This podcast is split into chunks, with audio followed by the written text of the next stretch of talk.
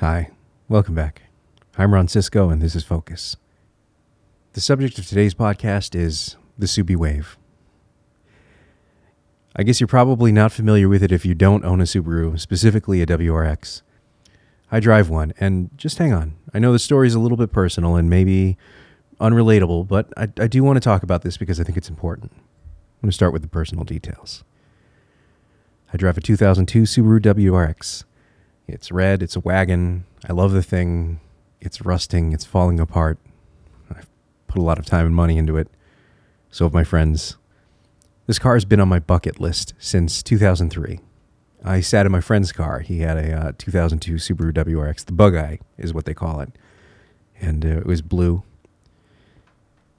That's Subaru blue. And um, and he told me how expensive it was, and I thought to myself, I'll never have that car. And for that price, no, probably not. But it was it was special. It was beautiful. I, I just I just knew that that was something I wanted to have at some point in my life. So when the opportunity came up to have one, I really had my heart set on it, and thankfully, thanks to the support of my wife, I was able to make that happen. It's a fun car to drive. It's a hard car to drive. And I think what I didn't know was by purchasing that car, I was actually signing an unwritten contract with everyone, but specifically other WRX owners. There's this thing, and I called it the Subie Wave. They've got a, a couple of different nicknames for it, but the Subie Wave is, is, I think, the most common one for it. WRX owners, when they see each other passing, and it doesn't matter what model, what color, what year, if you recognize another WRX, it's assumed that you're going to wave at the other person and they will wave at you. And that's it's such a small thing. It's just such a a small weird idiosyncrasy to to pass someone whom you you have no interaction with before. You only see their car. You only see that they have something in common with you. And you you acknowledge them and you you wave and maybe you smile Hopefully you smile. It doesn't look like an angry wave. Those are weird. But but you just have this moment where you connect over something that you have in common. And I think what's really interesting about Subaru owners is it there's it you know there's a, a weird competition to owning them, but at the same time everybody's just happy you're there. Subaru owners don't care about how far along you've got your upgrades or if it's stock. They don't care about how old your car is or what year model it is. They don't say, "Oh, you've got the 2005." Well, that one sucked because it had this problem. They they just you're part of the club. You're part of the family. When you both park in the same place, usually on accident, hopefully you're not parking next to other people who drive the same car on purpose. Um, although people do that to take pictures, I've seen that too. They'll you'll greet each other and you'll say, "Hey, you know, here are the details of my car. What you've got going on," and there's no judgment or very little judgment at least. You're not judged at how far along the upgrade path you're on, or what your goals are, or if you just wanted to keep your car completely stock, or if you purchased it modified, or if you purchased it modified and you're working back to stock. It, none of those things matter. You're just part of this club, this family. And wherever you are in your journey with that car, other people are on that same journey, just not your path and it's it's so different from so many other things unless you have those awful exhaust kit modifications that they sell at those cheapo card parts stores but then it's because you're a public nuisance not because you're not a Subaru owner. And it's not to say that this is limited to Subaru owners. This happens with sports teams and it happens with Raspberry Pi communities and it happens with musicians or anytime enthusiasm is there without judgment, you find that level of camaraderie, just a general acceptance, uh, uh, a helpfulness, even. I know musicians who have built their own guitars. And if I ever had a question and said, hey, I've got this El Cheapo $400 guitar that I purchased, he wouldn't say, oh, that $400 guitar, you got to get rid of it. Or maybe he would if I was complaining about the sound of it. But he would probably tell me how I could get the best sound, what kind of strings I should be using. Maybe I should change the pickups. Maybe I need to resolder the wires because he knows that that particular brand has an issue with some interference thing. Those those are all helpful things that if I can take them without criticism, without the feeling of judgment, I can learn to be better. I can be happier. I can I can make improvements and I can grow. And I think that's one of those weird idiosyncrasies. I think I've used that word already, but it's it's such a weird thing that we can apply something as competitive as enjoying something to a situation and still find a way to rather than be bitter find a way to improve. I was just looking at um, a few videos on YouTube, kind of going back back through a backlog of, of uh, old reviews. And there's a, a fellow I used to watch, whom I haven't been watching for a long time. I'm not even sure he still makes videos, but uh, it came across my feed. He reviews old board games, and I'm not a really a fan of board games, but it's always interesting to me to see what other people think about board games, especially how creative board games can be. And if I'm sure you remember the VHS board game craze of the late 1980s, early 1990s, he found a board game about bird watching. How one makes a game out of bird watching seemed so outside of the realm of my thought process, but that's because I'm not involved in birding. What I did find in birding, they call it birding, if you're not familiar with it, is that there are apparently three levels of aptitude.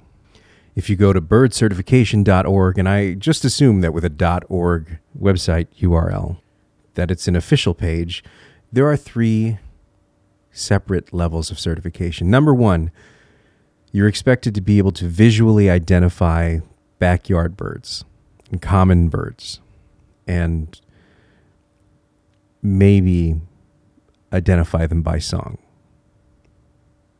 there's a test. In level two, you're expected to know almost all of the birds, if not all of the birds, in your particular region.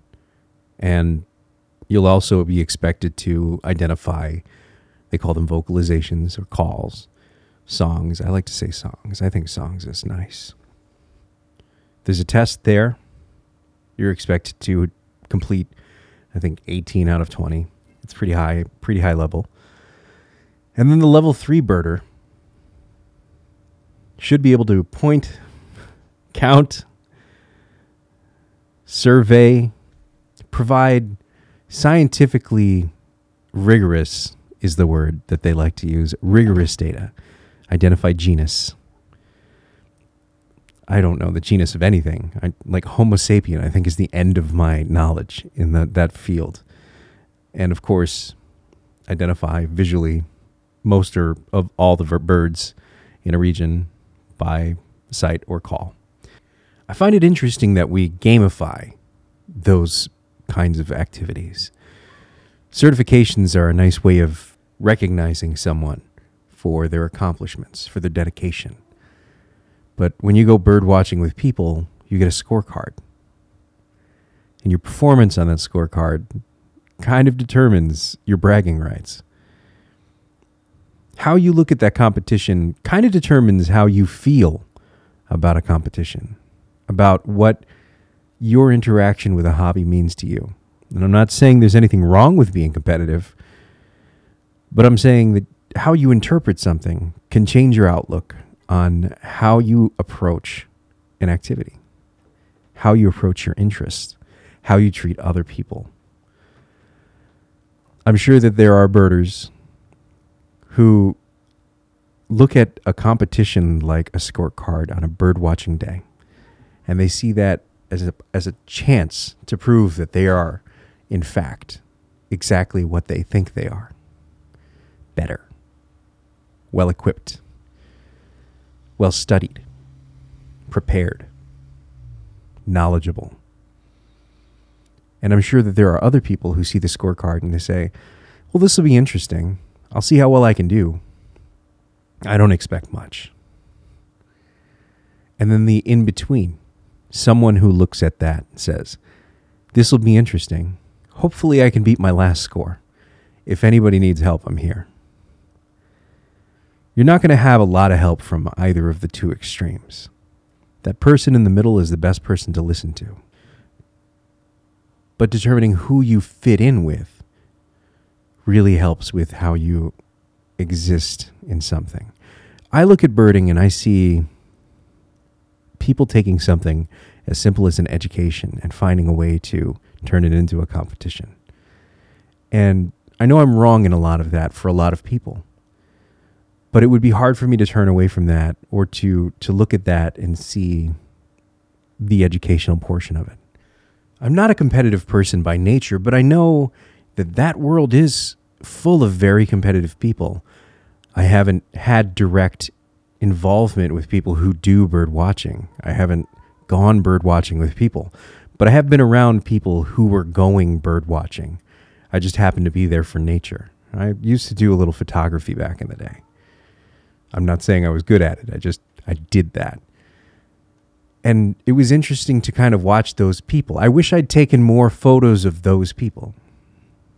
I did see some people learning from each other. I did see some, some people correcting each other.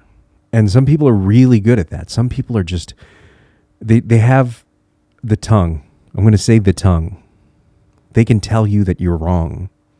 They can give you the correct answer.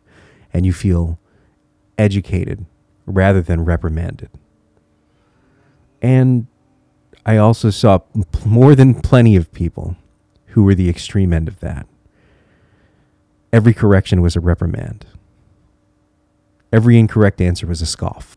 So that really put me off of the idea of ever bird watching. Not that I felt it in my heart that I needed to do it. Birds are beautiful creatures. But I can enjoy the songs and I can look at them through the lens of my camera and still appreciate what birds are and not need the next step. So it doesn't drive me. I love my car. And I love being around people who love their cars, even if it's not the same car. And I know that's not all car people. There are plenty of people out there who will judge you for driving a Honda Civic or uh, a Mitsubishi Eclipse or God, if you have a Mitsubishi 3000 GT, I would love a 3000 GT. That would that would be amazing. I, I think those cars are beautiful, but you can still be judged for that. There are people who will judge you for that.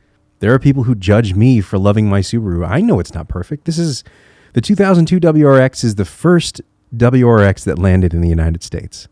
It is by far one of the worst. Some people hate the bug eye look. I, I like it, but it's it's got its disadvantages. My car is rusted, like I said.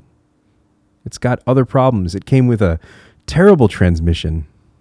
My car has 258,000 miles on it. I, I think it's 258. But I call her Phoebe. She's not the fastest WRX on the planet. She's not the best. Her second gear is a little springy. I want to say springy. Um, there's piston knock because that happens in the older age of the flat fours. There's problems with everything they've ever done to it. Every time I get under the hood of that car, we find something else wrong with it. But it's a fun car. It was my bucket list car. It was just this little piece of a dream, something I knew in my heart that I wanted to do and spend time with. And giving into that being a part of that, opening my eyes to that, gave me a piece of the world that I didn't know existed.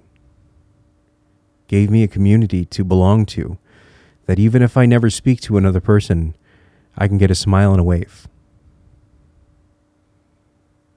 And I hope you find that somewhere in something that you love. Focus is a Patreon supported podcast. I hope you consider donating. Um, I want to thank our current supporters, Anastasia Beverhosen and Vigilante. Without you, this isn't possible. We're available on Google Play Podcasts and Apple Podcasts, and I'm really working on the Spotify thing and hopefully YouTube soon. If there's anything you'd like to add to the conversation, I'd love to hear back from you. My Twitter account is at Focus by Sisko, S I S K O. Or you can check it out at focusbysisko.com or send me an email at ron at focusbysisko.com. I've gotten a couple so far, and I want to thank you so much for that communication. It's really wonderful. It's here. It's great to hear back, even even if it's not a positive thing. I want to, I want to be clear about this.